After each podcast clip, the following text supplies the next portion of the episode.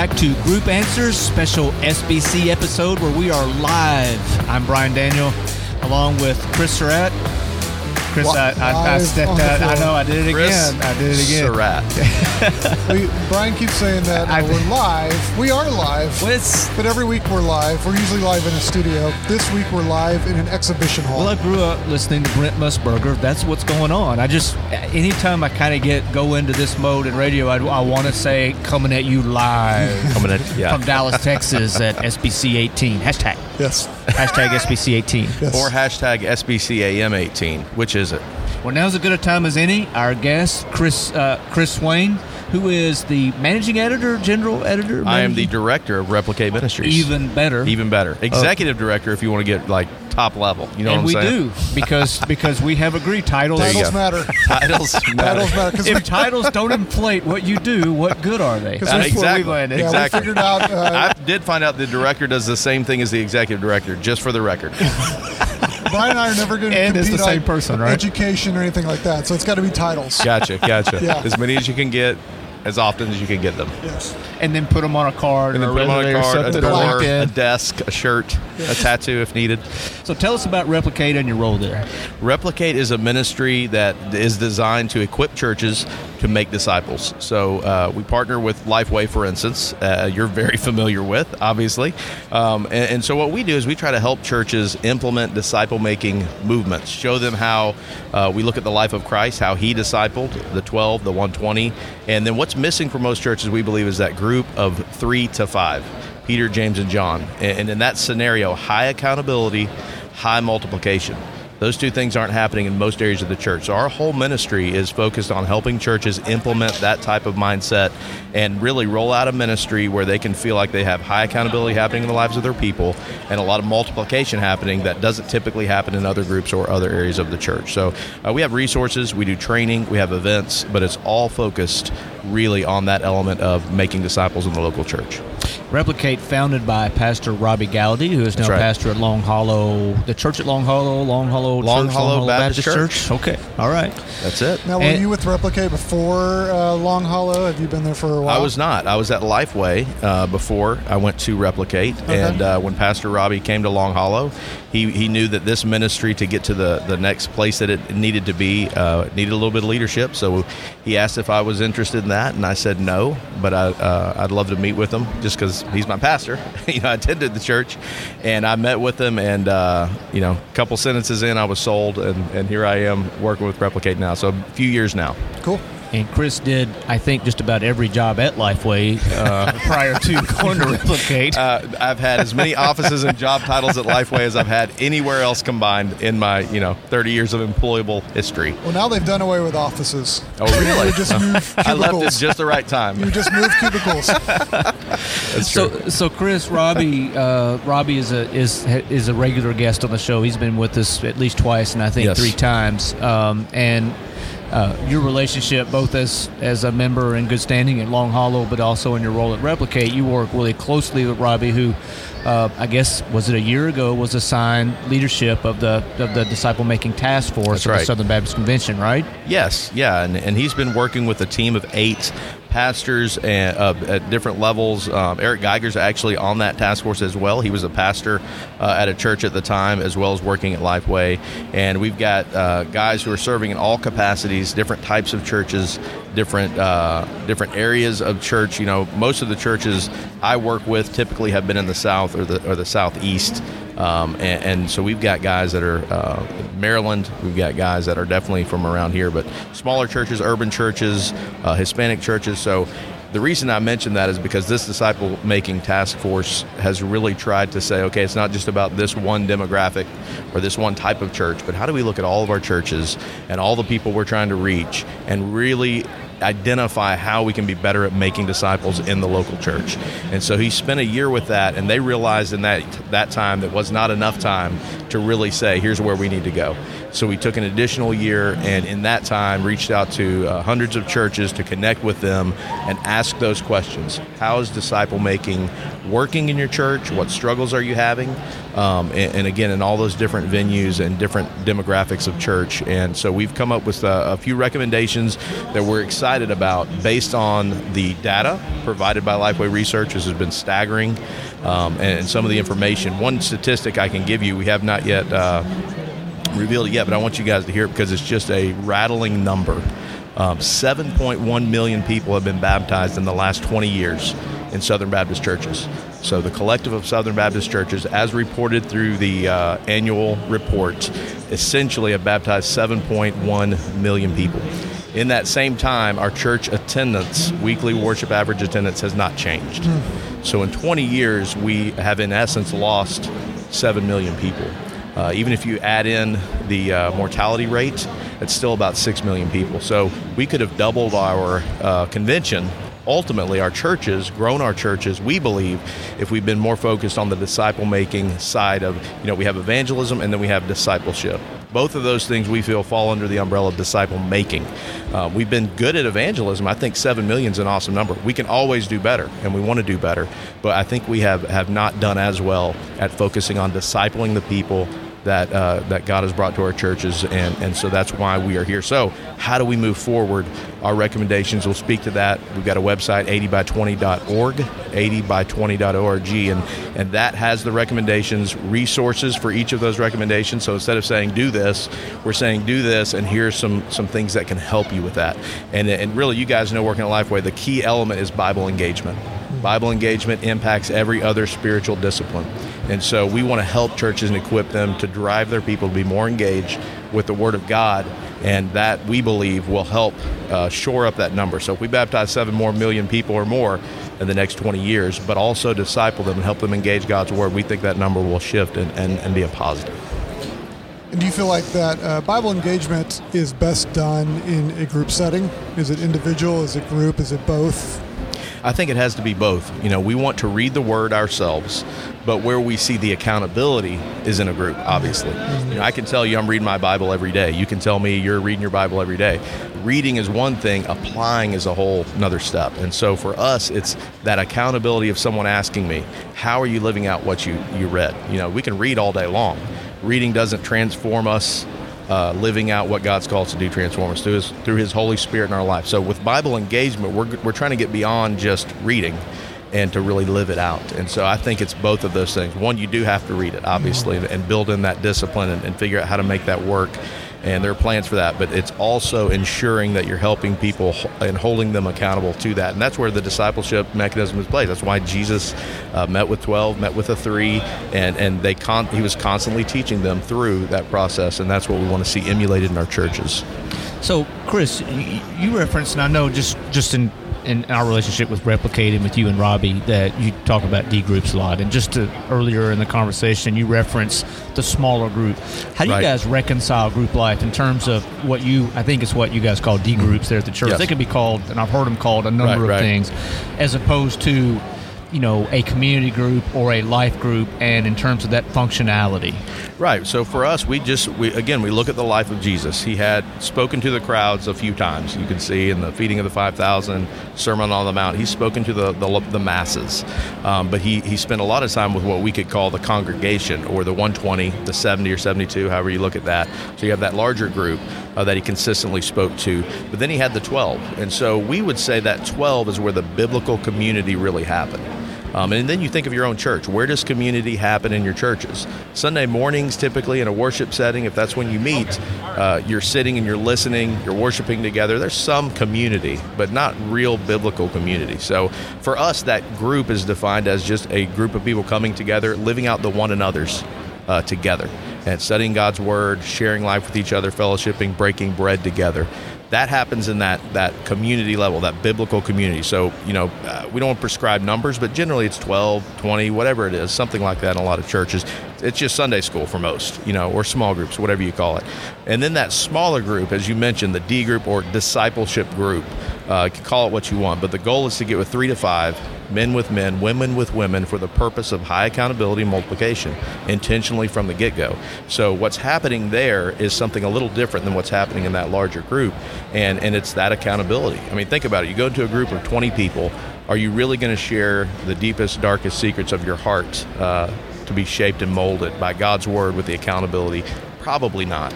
And so, that's why we feel like as we look at the life of Christ, how he discipled, we want to emulate that and have that smaller group. And then, of course, the fourth part of our pathway, which is kind of what I just mapped out, is missions and going outside the church, living missionally, sharing the gospel, living that life. So it's Tuesday uh, of the convention that just started. And um, I think Robbie's report is tomorrow afternoon. So this show will air or be posted sometime later. Sure. Is there anything that you would care to share with us about what uh, what we can expect from Robbie tomorrow? Yeah, I think one just revealing that number that I, I think not many know uh, know about that the seven million. Um, I think what he is really going to be calling us to do, and and we all can agree. I, I don't think there's anything that's shocking there. I think what is shocking a lot of times is that we have been okay with, or, or just been unaware of, how uh, maybe poorly we've done in the discipleship category. Um, we've been evangelizing, and I feel like I've been to SBC enough times to know that every year, rightly so, we the the clarion uh, uh, cry to evangelize, to share the gospel, which should be there. You know, that's not we're not saying that that should not happen. We're simply saying that's one piece of the of the uh, disciple making metric. And so we, we want to lead people to Christ, but we don't want to then abandon them at that point. And, no one wants to abandon them at that point. But it appears that as a church, maybe we are not as intentional in walking people from that step of baptism forward. Uh, so, as Pastor Robbie would say all the time, baptism is not the finish line, it's the starting line.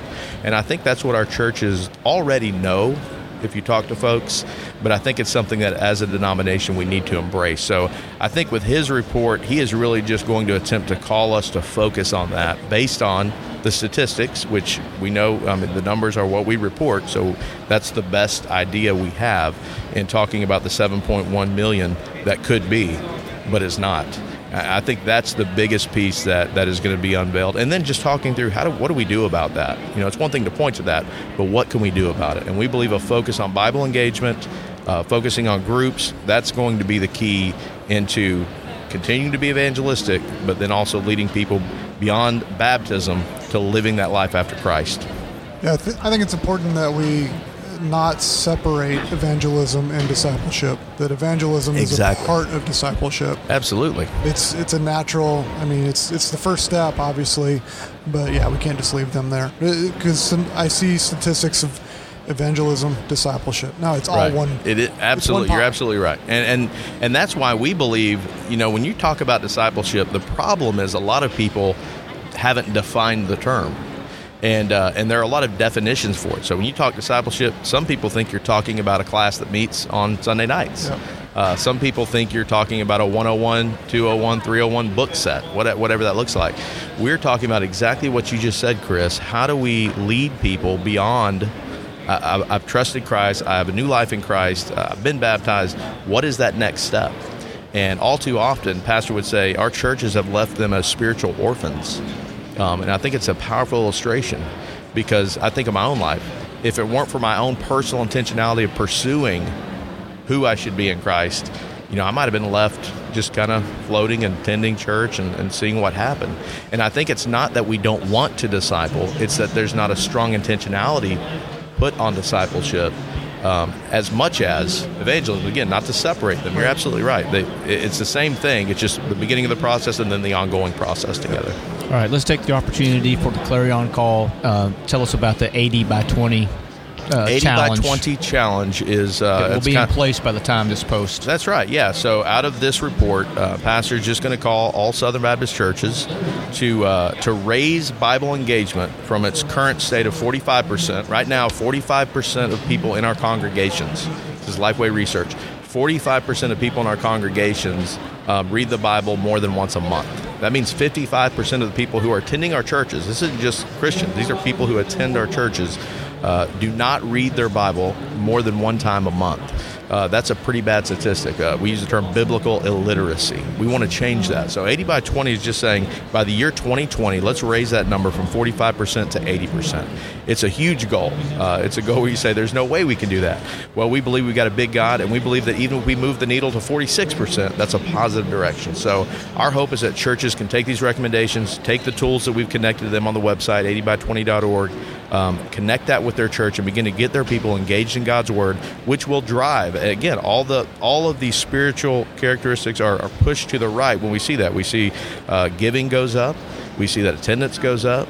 We see that spiritual growth moves uh, in a positive direction as a result of Bible engagement. So that's why we're, we're making that our number one focus, and that's what 80 by 20 is all about. Uh, moving that to 80% by the year 2020, the end of the year 2020.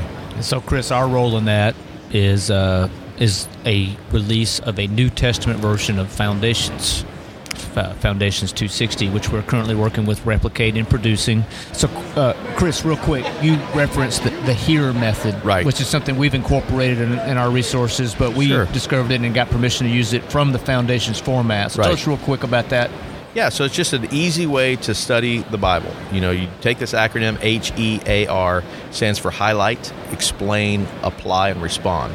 So as we read our passage, you know, maybe it's a couple chapters today, uh, for instance, Isaiah 6, and I, and I come across, uh, I saw the Lord, and I think I saw the Lord's pretty strong. I want to highlight that, the H, and then explain what is Isaiah doing, where is he at, who is this written to, who's the author of this, why, who's he talking to, those kinds of things. So just a basic explanation. I'll jot that down. Then the apply. How does this apply to my life? And how does it apply to, to what God is doing in my life? How does it apply to any believer? So I might write that down. Uh, maybe when we recognize who God is and understand His glory, it, it does something in our heart and our life. Maybe that's my application. But then we want to take it a step further and say, well, what am I going to do about that?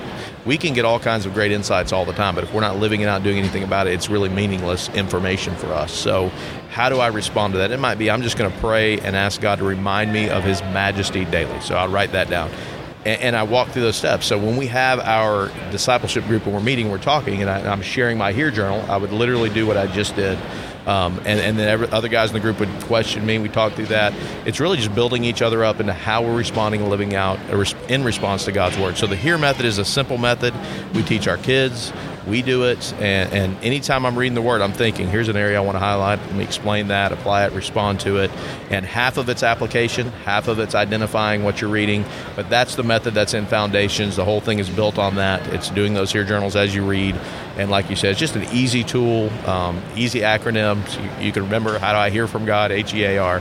And, and so that's what it is. What do you think? Does that sound like that? That doesn't really require a leader necessarily, like the way we typically understand it. It just requires someone to just organize the group and be responsible for communication, right? Yeah, just organize it, facilitate it, um, explain it a little bit, and you're off and running. Yeah, uh, our thought is someone who's a little bit further down the road, uh, because there are times when you are explaining it and maybe you're thinking you're explaining it in a way that's not, you know, that might be heretical, for instance. Well, you want to help navigate that, and uh, and so, but yeah, you're absolutely. right. I, I'm glad you pointed out, Brian. It, it's very easy. It's very simple. It's two believers reading God's word, applying it, holding each other accountable. You get the Bible engagement. It's a, just an easy, almost fail-safe way to get Bible engagement up. that's exactly That's right. good. Well, so before we wrap up, uh, Sure. tell us real quick about what you're excited about with Replicate, what you guys have going on. Absolutely. With Replicate, we are equipping churches like never before. We've got a lot of folks that we've networked with in our cohort, and uh, we launch a new cohort, which our cohort is basically pastors, uh, women's ministry directors, and student pastors. Three different cohorts that we have,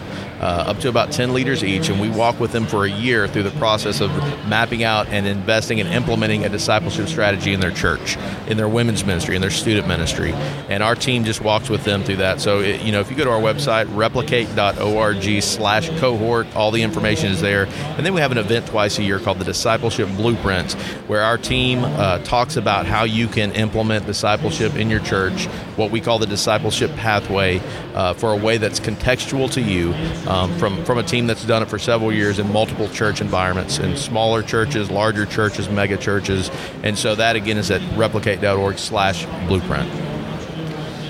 Chris, that's going to wrap it up for this special SBC edition. This is the last one too. Yeah, This and it. you can the energy is you know It's you can feel it. You know, you can cut it with well, a knife. headsets are standing about 15 feet behind you, Oh, so I boy, think you that's better wrap it up. what it is. we ought to get Better Ed wrap it up. Yeah, It'll come. And the if I beard. call him, And- I'll and the come. beard. I'll text him real quick. Yeah, well, no, he'll leave his beard over there. Okay. we'll tell him his beard's not invited. Are you saying not he has Come on, beard show what plugs? beard- Is that what you're saying? It's a beard-free zone, pretty much. It's one of the few here. Anyway, hey, thanks for your time. I know you got a lot going on over at the Replicate booth. Uh, Absolutely. We're starting to get people here. People are gathering around. There's a, you know, did you guys have you seen the little bitty dog walking around? Did you guys I see have that? Little about this big. what? really? Yeah. I didn't know pets were allowed. I would have brought mine. Well, Well, I think it's uh, don't they call them like uh, comfort comfort pets? Maybe Okay, they're- yeah, Oh, it's yeah. uh, that, something like that. Uh, You I'm can trying to fly think of- with them. animals, Yeah, yeah. Support support animal, animal. yes, Yeah. yeah, that's Which- a term. So anyway, hey, thanks for being with You us, and uh, that's going to do it for this special edition. Thank you for being with us, and we look forward to being with you again next time.